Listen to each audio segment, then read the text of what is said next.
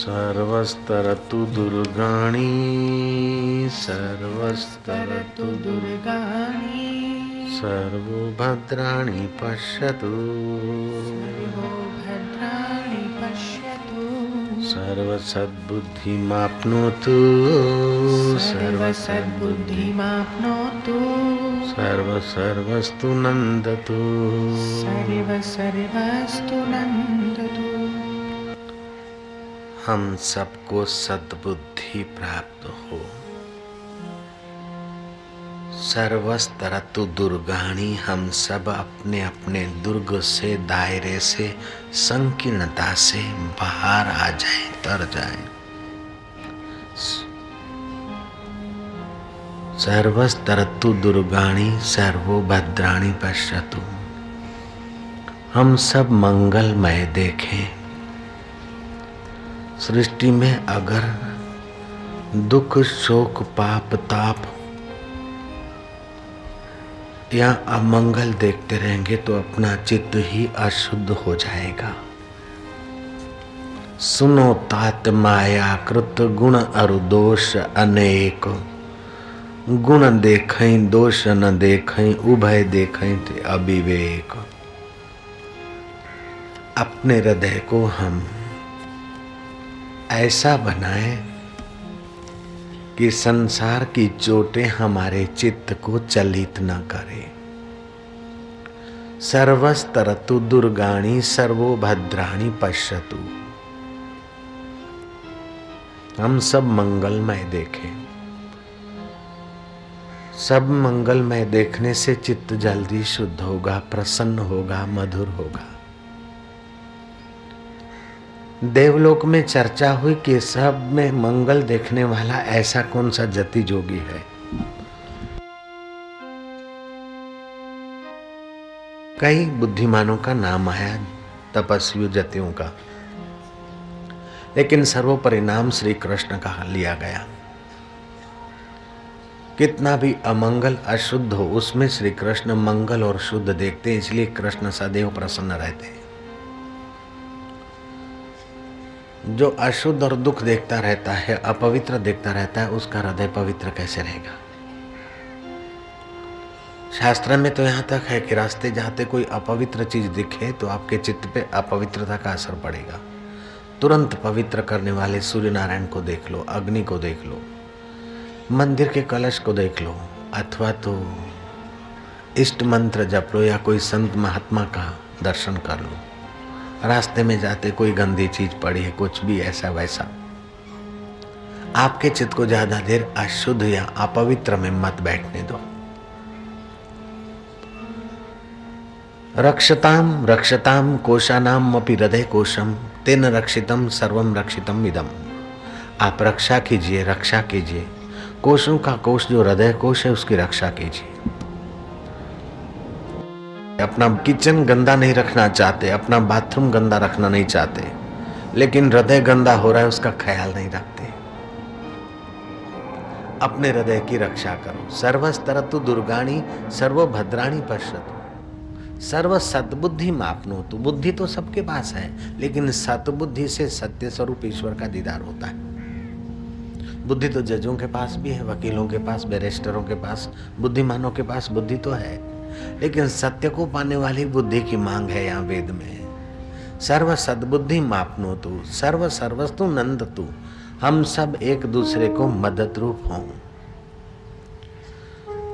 स्वर्ग की सभा में सर्वोपरि प्रसन्न रहने वाले गंदी से गंदी व्यक्ति, गंदी से गंदी परिस्थिति, गंगे, गंदे से गंदे पशु पक्षी में भी श्री कृष्ण अच्छा ही देख लेते। भूरी भूरी प्रशंसा हुई। देवेंद्र ने कृष्ण की भूरी भूरी प्रशंसा की। एक देवता को शंका हुई कि गंदे से गंदी व्यक्ति, पशु, पक्षी, कृष्ण कैसे देख लेते होंगे अच्छाई उनकी? श्री कृष्ण जहाँ से पसार हो रहे हैं, वहाँ सकड़ी गली में देवता कुत्ते का रूप लेकर आ गिरा वहाँ पूछ कटी है, शरीर में चांदे पड़े हैं। पीप बह रहा है रक्त बह रहा है। बगैया भंडारा करती है। बुरी बदबू आ रही है। ग्वाल मित्र पसार हुए कृष्ण के साथ। अरे कृष्ण देखो तो ये कितना अभागा प्राणी है। न मरता है न जीता है। कितना इसके दुष्कृत्यों का फल भोग रहा है रा, रा, रा। दूसरा कोई रास्ता नहीं इसीलिए यहाँ से गुजरना पड़ा है। ये कितना दुष् दुष्कर्मी है। कितना पापी जीव होगा। कृष्ण इसके पाप का फल भोग रहा है। अरे अरे छी। कृष्ण ने कहा पागल हुए हो। उसके दांत चमक रहे ये उनको उन, उसके पुण्य का फल तुमको नहीं दिखता है। इसके दांत चमक रहे ये उसके पुण्य का फल है। ऐसे जब कुत्ते के चमकते दांत कृष्ण को पुण्य का फल दिखता है तो तुम्हारे कुटुंब में पड़ोस में भी किसी न किसी के दांत तो चमकते ही होंगे, या तो बाल चमकते होंगे, या तो उसका चेहरा चमकता होगा, या बुद्धि चमकती होगी। हज़ार हज़ार दोषों में भी एक निर्दोषता चमकती होगी। उधर नज़र करो तो तुम्हें सतबुद्धि प्राप्त करने में, हृदय शुद्ध करने में सुविधा हो जाएगी। क्या करे? भैंस काली कलूट कौन रखे उसे? और गाय ठीक से दूध नहीं देती, निकम्मी? और घोड़ा? घोड़ा तो चुल्लू भर भी दूध नहीं देता। गाय सवारी के काम नहीं आती। और तो क्या बताएँ? कुत्ता अपवित्र। संसार बड़ा बुरा है। नहीं नहीं घोड़े से घोड़े का काम लो, कुत्ते से कुत्ते का काम लो, गाय से गाय का और फैट वाला दूध चाहिए तो भैंस का काम लो। शरीर में अंग भिन्न भिन्न है, अच्छे अंग भी हैं और मलिनता निकालने वाले अंग भी हैं। लेकिन कुल मिलाकर मैं हूँ, अपने आप को मानते हैं, ऐसे सृष्टि में न जाने कितना कितना वैचित्र दिखेगा। किस किस को आप इमली खाकर देखोगे? किस किस को नींबू चाटते हुए देखोगे? अरा ऐसा हो गया अरा ऐसा हो गया अरा ऐसा हो गया। पोल्यूशन तो बहुत है अरा है तो है। अरा करके और उसको बढ़ाते क्यों अपने मन में? मिटाने की योग्यता है, ज़रूर मिटाओ। लेकिन मिटाने की जहाँ योग्यता नहीं पहुँच नहीं, वहाँ वहाँ से मन हटाकर, जहाँ से तुम्हें आनंद मिले, प्रसन्नता मिले, माधुर्य मिले, वहीं उस सत्य में प्रवेश पाने की सतबुद्धि का आप विकास करो, अंतकरण शुद्ध होगा, पवित्र हो जाएगा, हृदय प्रसन्न हो जाएगा। परिस्थितियों को, बाहर की परिस्थितियों को बदलना तुम्हारे हाथ की बात नहीं है, लेकिन अंतःकरण को बदलना, विचारों को बदलना तुम्हारे हाथ की बात है। जो तुम्हारे हाथ की बात है, उसको करके तुम क्यों स्वतंत्र नहीं होते हो? श्रीमद् भागवत की कथा आगे चलती है कि पांडव राज्य करने लगे। श्री कृष्ण जब विदा ले रहे थे तो कुंता जी को पूछा, बुआ जी, क्या चाहिए? कुंता कहती है कि प्रभु, केशव। लोग तो बोलते हैं कि तुम धाती का भार उतारने आए। योगेश्वर कहते हैं कि हमारे योग में पुष्टि देने आए। पौराणिक कहते हैं कि वसुदेव देवकी ने अगले जन्म में तप किया था और आपसे आप जैसा ही पुत्र मांगा था, इसलिए आप आए। यदुवंश की शोभा बढ़ाने को आए। लेकिन हे केशव, मैं तो ये समझती हूँ कि आप मेरे लिए ही धरती पर अवतरित हुए हैं। जब जब हमको दुख पड़ा तो कृष्ण तुम आए। लाक्षाग्रह से रक्षा तुमने हमारी करवाई। द्रौपदी की भर सभा में दुशासन उसको नग्न किया जा रहा था। तुम इन्हें साड़ियों का अवतार लेकर कृष्ण हमारी रक्षा की। दुर्वासा के श्राप से तुमने हमको बचाया। और द्रौपदी के पाँचों पुत्र अश्वत्थामा ने मार दिए। उस अधम को पकड़ के तुम ही लाए। हे केशव, जब जब विपत्ति पड़ी, दुख पड़ा तो तुम जल्दी आए। अब हमें राज्य मिला है, सुख मिला है तो तुम जा रहे हो। हम तो तुमसे दुख ही मांगते कि इस बहाने तुम्हारा दीदार होता रहे, तुम्हारा सानिध्य मिलता रहे। संसारी सुख भोगने से तो मन खोखला हो जाता है, लेकिन आत्मा का सुख भोगने से मन प्रभावशाली हो जाता है। संसारी वस्तुओं का उपयोग करो, लेकिन इसमें सुख बुद्धि, सुख भोग बुद्धि निकाल दो। फिर राज्य या वैभव या फ्लैट या तुम्हारा ऐहिक वैभव तुम्हें फंसाएगा नहीं। श्री कृष्ण से कुंता ने जो मांगा है, शायद किसी महिला ने मांगा हो। श्री कृष्ण द्वारका गए अपनी लीला संकेली। पांडवों को भी लगा कि अब संसार में मानो सत्व चला गया है। जैसे सूर्य के जाने से कमल मुन जाते हैं, ऐसे हृदय कमल सबके संकुचित हो गए। वो प्रसन्नता कहाँ, वो माधुर्य कहाँ, वो आनंद कहाँ जो केशव के होने से होता था।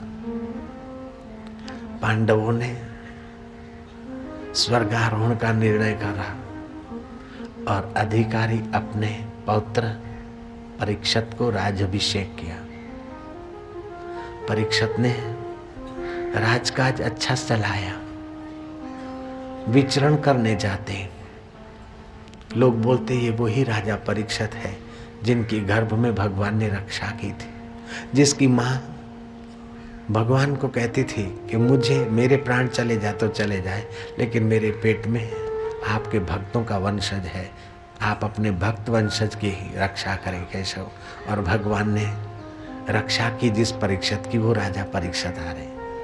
अरे, इनकी दादी भी भगवान की भक्त इनके दादा भी भगवान के भक्त, इनकी माँ भी भगवान की भक्त, और कुंता जी भी भगवान के भक्त, भीम भी भगवान के भक्त।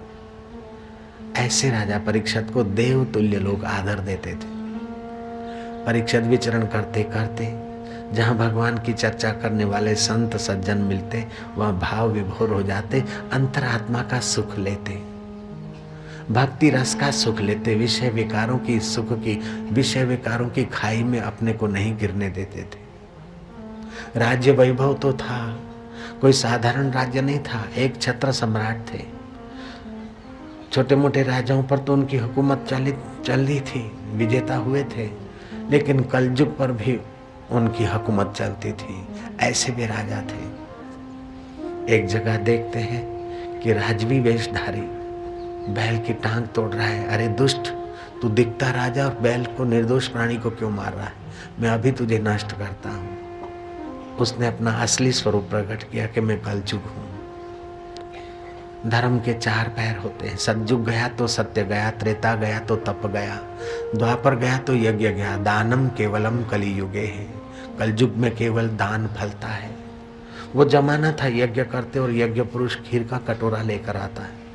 आप तो खूब यज्ञ करो, कटोरा तो क्या पानी का चुल्लू भर भी नहीं लाता? युग का ऐसा प्रभाव, यज्ञ करते बरसात होती, आप करते रहो यज्ञ, शायद हो, कोई सिद्ध पुरुष संकल्प करके करा दे तो अलग बात है, नहीं तो ये आगे की यज्ञ करते रहे। कल युग में दान की महिमा, और उसको भी तू तोड़ फोड़ रहा है, मैं तुझे नष्ट कर दूँगा। बोले, महाराज, मेरे में अवगुण तो बहुत है, एक बढ़िया भारी गुण है। अच्छा तो तुम वहीं रहो, जहाँ जुआ होती है, जहाँ वैशाग्रह होता है, जहाँ शराब होती है। बोले, महाराज, वो तो तुम्हारे राज्य में है नहीं वैशाग्रह तो तुम्हारे राज्य में है नहीं, जुआ के अड्डे तो तुम्हारे राज्य में है नहीं, शराब कबाब तो है नहीं, महाराज, और कोई स्थान बताओ। बोले अच्छा तुम सुवर्ण में रहना, जहाँ बहुत धन है और धन का मद है, ऐसे मद्दोन्मत की खोपड़ी में रहना मद्दोन्मत लोगों के पास रहना। कलयुग को युक्ति मिल गई। धन्यवाद महाराज। वो सूक्ष्म रूप में हो गया और देखा कि राजा ने सुवर्ण का हार, सुवर्ण का ताज पहना है। राजा की बुद्धि में प्रवेश करने का अवसर है। राजा की बुद्धि में प्रविष्ट हो गया। राजा विचरण करता करता एक ऋषि के आश्रम में गया। वैसे तो संत को देखकर प्रणाम करना चाहिए। आयु, विद्या, यश और बल बढ़ता है। लेकिन राजा ऋषि आश्रम में जाकर कहता है कि महाराज, पानी लाओ। प्यास लगी है। महाराज थे समाधि में। लेकिन परीक्षित की बुद्धि कलयुग ने ऐसी घुमा दी कि ऋषि ढोंग करता है, ऐसा भाव उनके बुद्धि में आया। मरा हुआ सांप पड़ा था, तीर से उठा के महाराज के गले में डाल दिया। परीक्षित तो रवाना हो गया। ऋषि का पुत्र श्रृंगी आया। ऋषि कुमार श्रृंगी ने देखा कि मेरे पिता का अपमान किया, राजा का बच्चा क्या समझता है? ऋषि कुमार ने श्राप दिया है कि उसी राजा को ये साधारण सांप तो नहीं, तक्षक नाग सात दिन में काटेगा। आज से सातवें दिन तक्षक काटेगा। ऋषि जब जगे समाधि से तो बच्चे को जरा टोका। राजा नहीं होंगे तो प्रजा में चोर लुटेरे, डाकू बढ़ जाएँगे। कैसे भी था, लेकिन प्रजा का पालन तो करता था। परीक्षित से भले थोड़ी गलती हो गई। गलती का बदला गलती से तो गलतियाँ बढ़ेगी पुत्र। अब जो तुरा, तेरा श्राप का तीर निकला है। बाण से भी बाणी का तीर खतरनाक होता है, सांप से भी सांपिन का जहर खतरनाक होता है। बाण से भी बाणी खतरनाक होती है। अब जाओ परीक्षित को खबर कर दो, वो अपनी मृत्यु के पहले अमरता की यात्रा कर ले। परीक्षित को पता चला, परीक्षित राज्य पाठ की आसक्ति छोड़कर गंगा किनारे जा बैठे। ऐसा कोई पुरुष हो जो मुझे सात दिन के अंदर मुक्ति दिला दे। मौत आकर मेरा गला दबोच ले। आँखें मेरी एकाएक सदा के लिए बंद हो जाए। कुटुंब हमें उठाकर शमशान में ले जाए। उसके पहले मुझे कोई अंतर्यामी राम में पहुँचा दे। मिल जाए कोई पीर फकीर, मिल जाए कोई संत पुरुष। हम लोगों के बुढ़ापे के घुटने दर्द करने लग जाए। पाचन तंत्र कमज़ोर हो जाए। सुमरण शक्ति कमज़ोर हो जाए।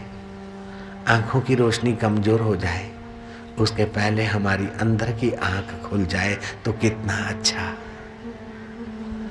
स्मृति शक्ति कमज़ोर हो जाए उसके पहले जहाँ से सुमरण को सत्ता मिलती है, उस सत्ताधीश की मुलाकात हो जाए तो कितना अच्छा। देवयोग से सुखदेव जी महाराज आए। परीक्षत ने उनको सोने के सिंहासन पर बिठाया अर्घ्यपात से पूजन किया है। और परीक्षत ने हाथ जोड़कर सुखदेव जी मुनि को प्रार्थना की।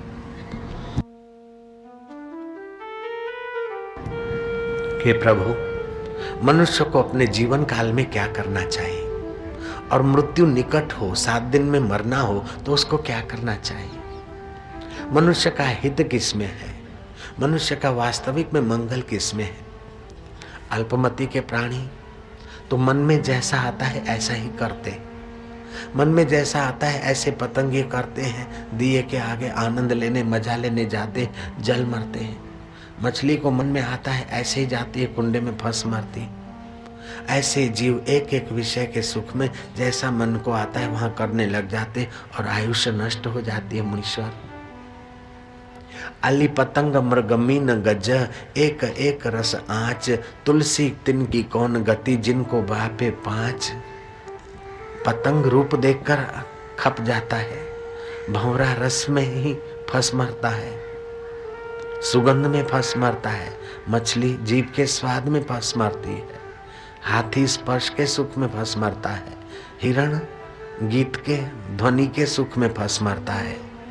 शिकार हो जाता है उसका। एक एक इंद्रिय की आसक्ति में जीव फंस मरता है। तो मनुष्य पाँचों इंद्रियों में रम रहा है। उसका कल्याण कैसे हो? सुखदेव जी महाराज कहते हैं कि जो बुद्धिमान है, जिनको मौत दिखती है, शरीर की मौत होने वाली है, आयुष का का एक एक दिन बीत रहा है, ऐसा जिनके पास विवेक है।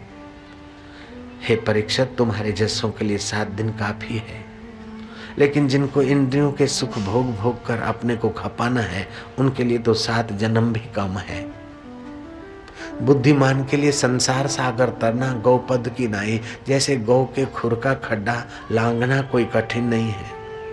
और मूर्ख के लिए जो संसार को सत्य मानकर मज़ा लेकर सुखी होना चाहते हैं, उनके लिए तो संसार महागंभीर सागर है। पहले स्कंद में परीक्षत के सुंदर सुंदर प्रश्न हैं। सुखदेव जी महाराज उसकी सुंदर मति का बखान करते कि तुमने लोकहित के बहुत अच्छे प्रश्न पूछे आत्म कल्याण के अच्छे प्रश्न पूछे राजन।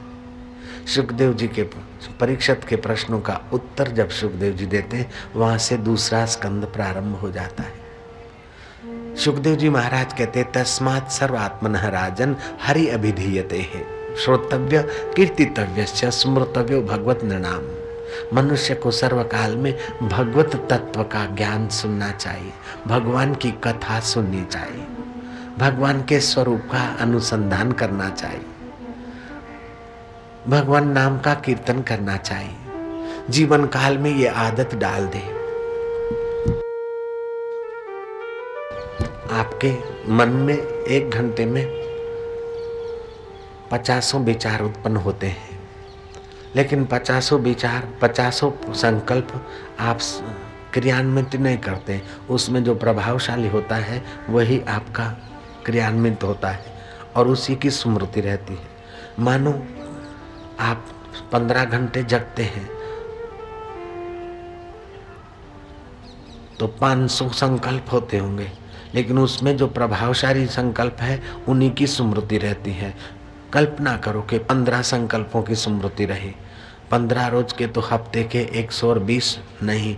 हफ़्ते में जो, उनमें भी ज़्यादा प्रभावशाली होंगे, उन्हीं की आपको स्मृति रहती है। मान लो कि हफ़्ते में पचास रहे तो महीने में दो सौ संकल्पों की स्मृति रहेगी, या प्रभाव रहेगा, चित्ते पर नहीं। उन दो सौ में भी जो अधिक प्रभावशाली है, वही रहेंगे।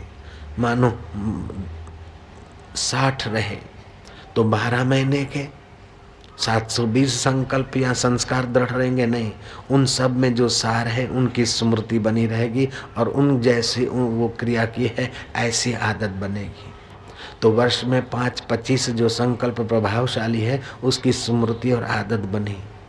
आप 25 वर्ष जिए तो वर्ष के 25 तो 25 वर्ष के गिनो तो वो सब के सब संकल्प नहीं आपको आदत बनाएँगे। उनमें भी जिसको आपने ज़्यादा सहमति दी है, जिसको ज़्यादा सत्य माना है, वही आपके स्वभाव को ढालेंगे और उसी की स्मृति बनेगी। तो आप जिसको ज़्यादा महत्व देते हैं, ज़्यादा सत्य मानते हैं, ऐसा ही आपका स्वभाव और ऐसी आपकी स्मृति और मति बनती है और जैसी मति, ऐसी गति होती है, इसलिए आप स्मृति हरि की कीजिए प्रभाव हरि का रखिए और मति हरिमय बनाइए तो मुक्ति का अनुभव हो जाएगा।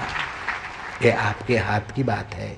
को काहू को नहीं सुख दुख करी दाता, निज कृत कर्म भोगत ही ब्राता कोई किसी के सुख दुख का दाता नहीं है। निमित्त भले कोई बन जाए, लेकिन हमारे कर्म, हमारे विचारों से हम सुखी दुखी होते रहते हैं और बंधन और मुक्त की यात्रा करते रहते हैं। इसलिए हे राजन, मनुष्य को चाहिए कि जीवन काल में श्री हरि की कथा सुने, श्री हरि का ज्ञान श्रवण करें।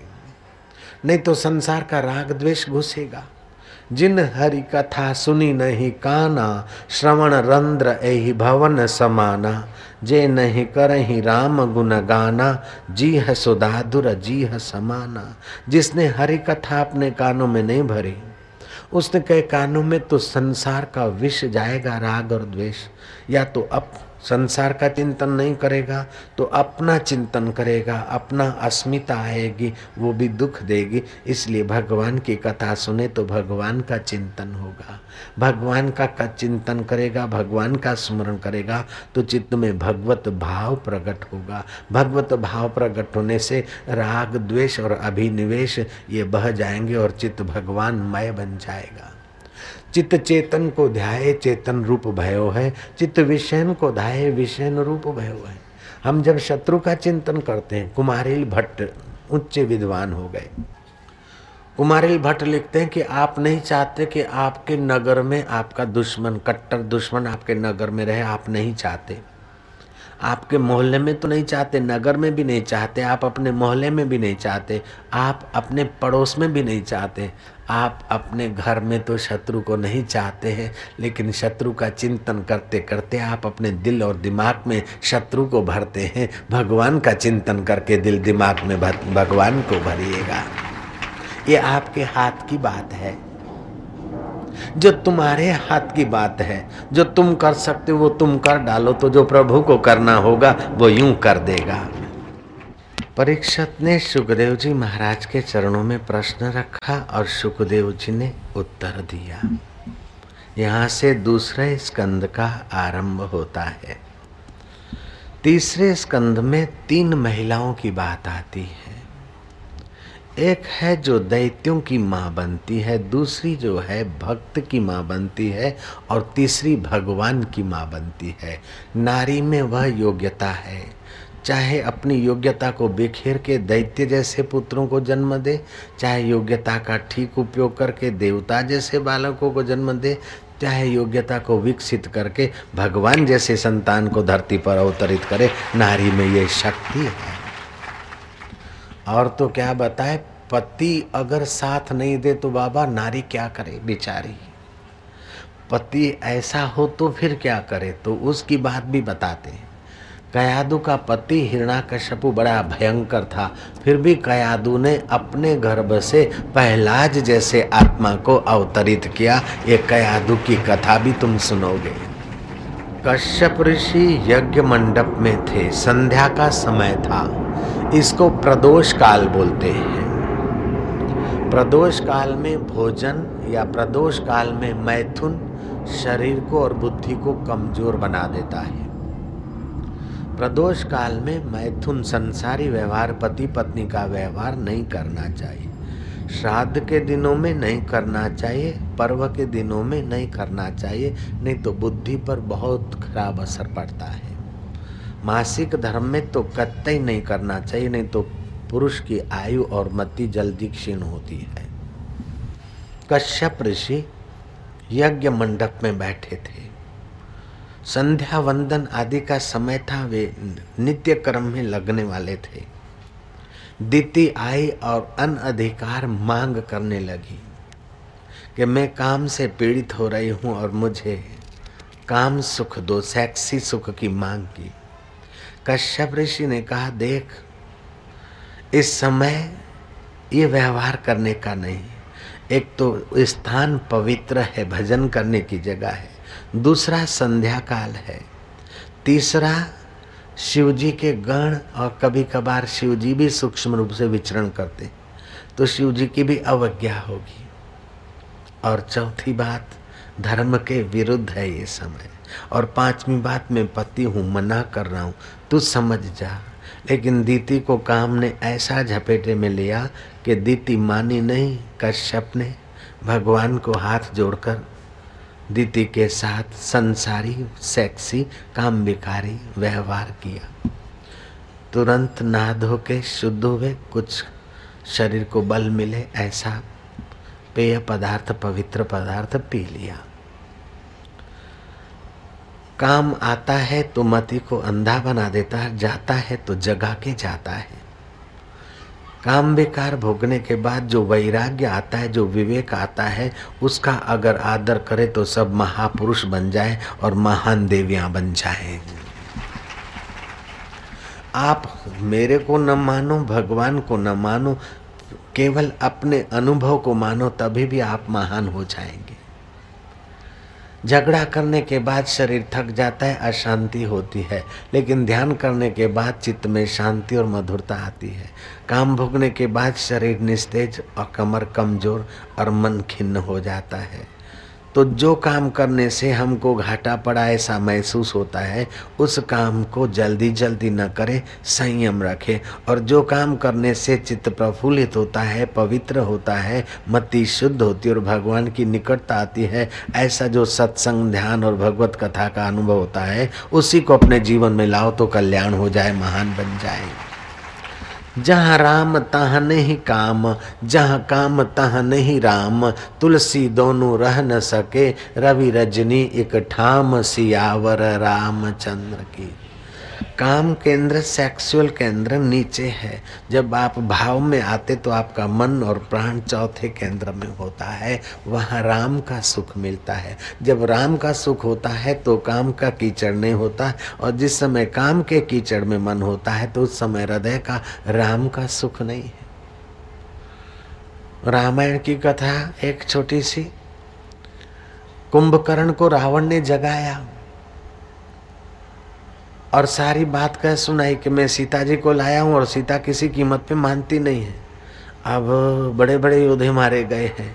नहीं तो मैं तुझे नहीं जगाता था भाई भाई, मैं बड़े संकट में हूँ। और कैसे भी करके अब लंका की राज और तेरे भाई का जीवन तेरे हाथ में है। कुंभकर्ण कहता है कि हम लोग तो रूप बदलने में सक्षम है। रावण, तुम तो जानते हो, रूप बदलना ये विद्या तो है तुम्हारे पास। तुम क्यों नहीं अपना रूप राम जैसा बनाकर सीता के पास चले जाते और सीता तुमको उसी समय स्पर्श कर देगी तो सीता का सतीत्व नष्ट हो जाएगा। राम तुरंत हार जाएँगे। और सीता को फुसलाना क्या बड़ी बात है? तुम राम का रूप क्यों नहीं बनाते हो? रावण कहता है कि छोड़ ये बात। मैं सारे पापड़ वेल के थका हूँ तब तुझे जगाया है। बोले, कैसे? बोले, मैं राम का रूप बनाने के लिए राम का चिंतन करता हूँ। जब राम का चिंतन करता हूँ तो तेरी भाभी भी बहन जैसी लगती तो उधर कैसे जा सकता हूँ? राम के चिंतन का ऐसा प्रभाव है। तो राम शब्द का भी प्रभाव है। राम के रकार से तुम्हारे सूक्ष्म शरीर में सूर्य तत्व डेवलप होता है। राम शब्द के मकार से चंद्र तत्व क्रिएट होता है। जैसे सूरज और चंदा के किरणों से तुम्हारा अन्न औषधि पुष्ट होकर तुम्हारे शरीर को पुष्ट करता है, ऐसे ही राम शब्द से तुम्हारा सूक्ष्म शरीर पुष्ट होकर डिप्रेस और हाई बीपी और लो बीपी को फाइट करके तुमको तंदुरुस्त बनाने में बड़ी मदद करता है। ये मुफ़्त की औषधि मिलती है ना तो कदर नहीं होती। हाई बीपी हो तो कैसा जप करके पानी पियो और लो बीपी हो तो किस प्रकार का जप करके पानी पियो, ये तो हमने बता ही दिया। खैर, अब हम श्रीमद् भागवत की उस रस सरिता में जाएँगे। सुखदेव जी महाराज कहते हैं कि दीति ने कश्यप को मजबूर किया, संसार व्यवहार भोगा, लेकिन दीति को पश्चाताप हुआ है। मैंने आपकी आज्ञा की, अवज्ञा की शिव जी की अवज्ञा की। हाय हाय, अब क्या होगा? कश्यप ने कहा, अब क्या होगा? अब जो संगर्भाधान हुआ है, वे बड़े दुष्ट बेटे होंगे तेरे। प्रजा को सताने वाले होंगे। दैत्य होंगे। हाहाकार मचाने वाले होंगे। दीति पश्चाताप से भर गई। ऋषिवर ने जरा गोता मार के क्या होने वाला है बताया। तेरे पुत्र तो दुष्ट होंगे। लेकिन तू पश्चाताप कर रही है, अपनी गलती स्वीकार कर ली है। शिव जी से और पति से क्षमा याचना कर रही तो तेरा पौत्र भगवान का भक्त होगा। और तेरे पुत्र इतना हाहाकार मचाएँगे और बलवान होंगे। ऋषि सानिध्य से आए हैं। तप तेज के सानिध्य से आए तो अरे गए तो नहीं आए। लेकिन बड़े दुष्ट होंगे, बलवान होंगे। उनको जैसा तैसा व्यक्ति मार नहीं सकेगा, उनको मारने के लिए साक्षात हरि को अवतार लेना पड़ेगा। दीति ने कहा, ये भी अच्छा है, चलो। चूहे जैसे बेटों को जन्म दे के कोने में मर जाऊँ, इससे तो श्री हरि को लाने वाले बेटे तो आए। ये आपकी कृपा हुई और मेरी बेवकूफ़ी के कारण हरि का भक्त नहीं आया। हरि भक्तों को विघ्न देने वाला आएगा। लेकिन उनके कुल में, अर्थात मुझे पौत्र तो भगवान का भक्त मिलेगा। इस बात से वो संतुष्ट होकर थोड़ा जीने लगी। जो उसका गर्भाधान हुआ और दिन बीत दे गए तो पृथ्वी पे हाहाकार मचने लगा। उपद्रव, अकारण उपद्रव और कलह होने लगे। अति दुष्ट आत्मा आता है तो ऐसा वातावरण हो जाता है। और जब महापुरुष आता है तो महफिल हरि नाम की हो जाती है। व्यक्ति का प्रभाव अपना होता है।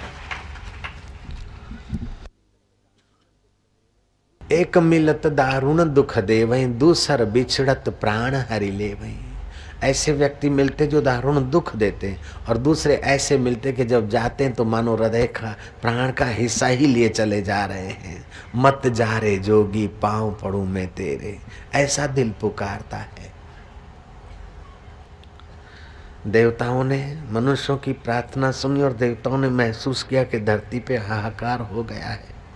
भगवान ब्रह्मा जी के पास गए। ब्रह्मा जी ने कहा, मुझे पता है ऐसे आत्माएँ धरती पर जा रही है, जो बड़ा उपद्रव करेगी। लेकिन इसमें भी श्री हरि का ही हाथ है, हरि की ही लीला है। हे देवताओं, सुनो, दीति के गर्भ में जो है, वो जय विजय है। जय विजय, भगवान के द्वारपाल थे। सनकादि ऋषि भगवान नारायण का दर्शन करने जा रहे थे। वो हैं तो पूर्वजों के पूर्वज लेकिन योग बल से सदा पाँच वर्ष के रहते हैं। वस्त्र पहनने की ज़रूरत ही नहीं पड़ती है। बड़े जीवन मुक्त हैं। उनकी दृष्टि में जगत प्रपंच मिथ्या है। मन के भाव बदलने वाले हैं, बुद्धि के निर्णय बदलने वाले हैं, लेकिन अबदल एक आत्मा है, सो मैं हूँ, ऐसा उनका अनुभव है। उत्पत्ति और नाश वाले पदार्थों में उनकी सतबुद्धि नहीं है। मान और अपमान उन महापुरुषों को चोट तो नहीं करता, लेकिन श्री हरि की ही ऐसी इच्छा होगी। वे भगवान से मिलने जा रहे थे। तो द्वारपालों ने बैत से उनको रोक दिया अपमान करते हुए। एक बार ने तीन तीन बार उन्होंने घोर अपमान किया।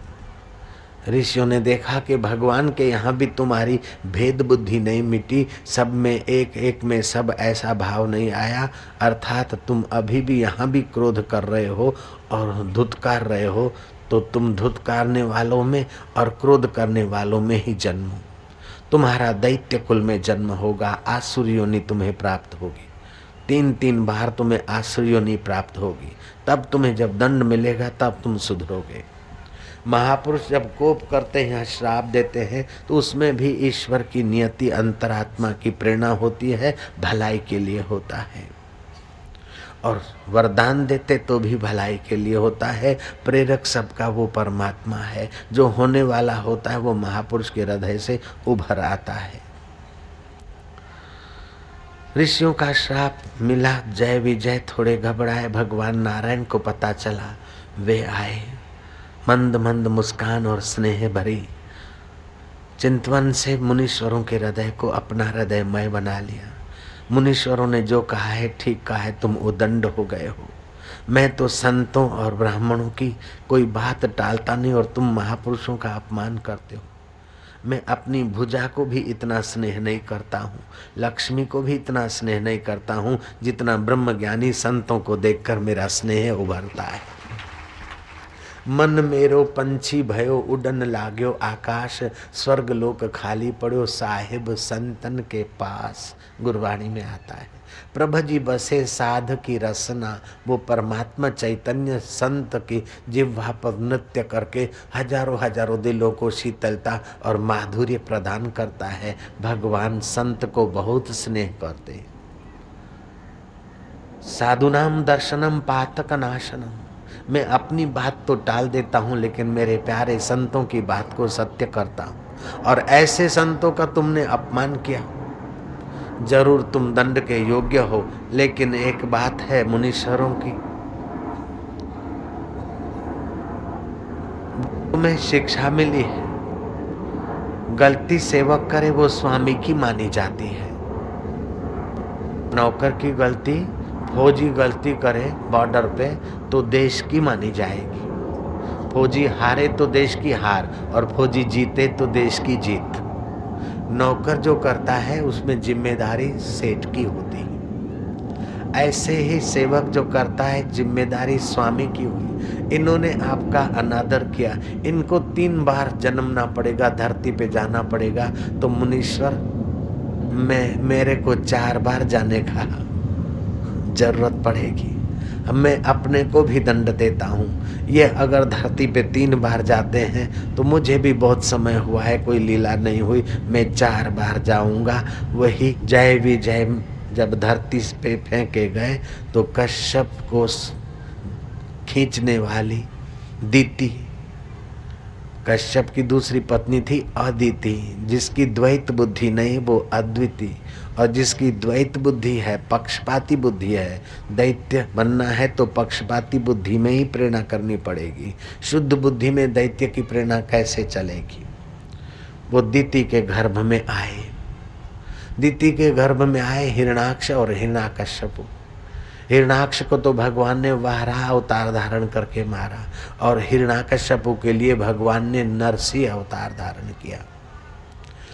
अगर भगवान तत्व का ज्ञान नहीं है तो प्राणी वैकुंठ में चला जाए और भेद बुद्धि रखे तो फिर गिरने का डर रहता है। अगर भगवान का ज्ञान कराने वाले संत मिल जाए तो राजा जनक राजकाज के गला डूब व्यवहार में रहते हैं, कीचड़ में रहते हुए भी कमल न्यारा, ऐसे ही राजा जनक संसार में रहते हुए भी संसार से न्यारे पर ब्रह्म परमात्मा के सुख में जो कहते हो तो मानना पड़ेगा न सुखम चक्रवर्ती, न सुखम देवेंद्र से यत सुखम वितरागस्य मुनिर एकांत वासीना एक में ही सारी वृत्तियों का अंत हो जाए, एक में ही अपने भावों का वास हो जाए, ऐसा जो मुनि है, उसको चक्रवर्ती राजा से और इंद्र से भी ऊँचा सुख मिलता है। उसका भगवान वैंकुट में ही नहीं, उसका भगवान हर हृदय में है, ऐसा उसको भान हो जाता है। रूपम रूपम, प्रतिरूपम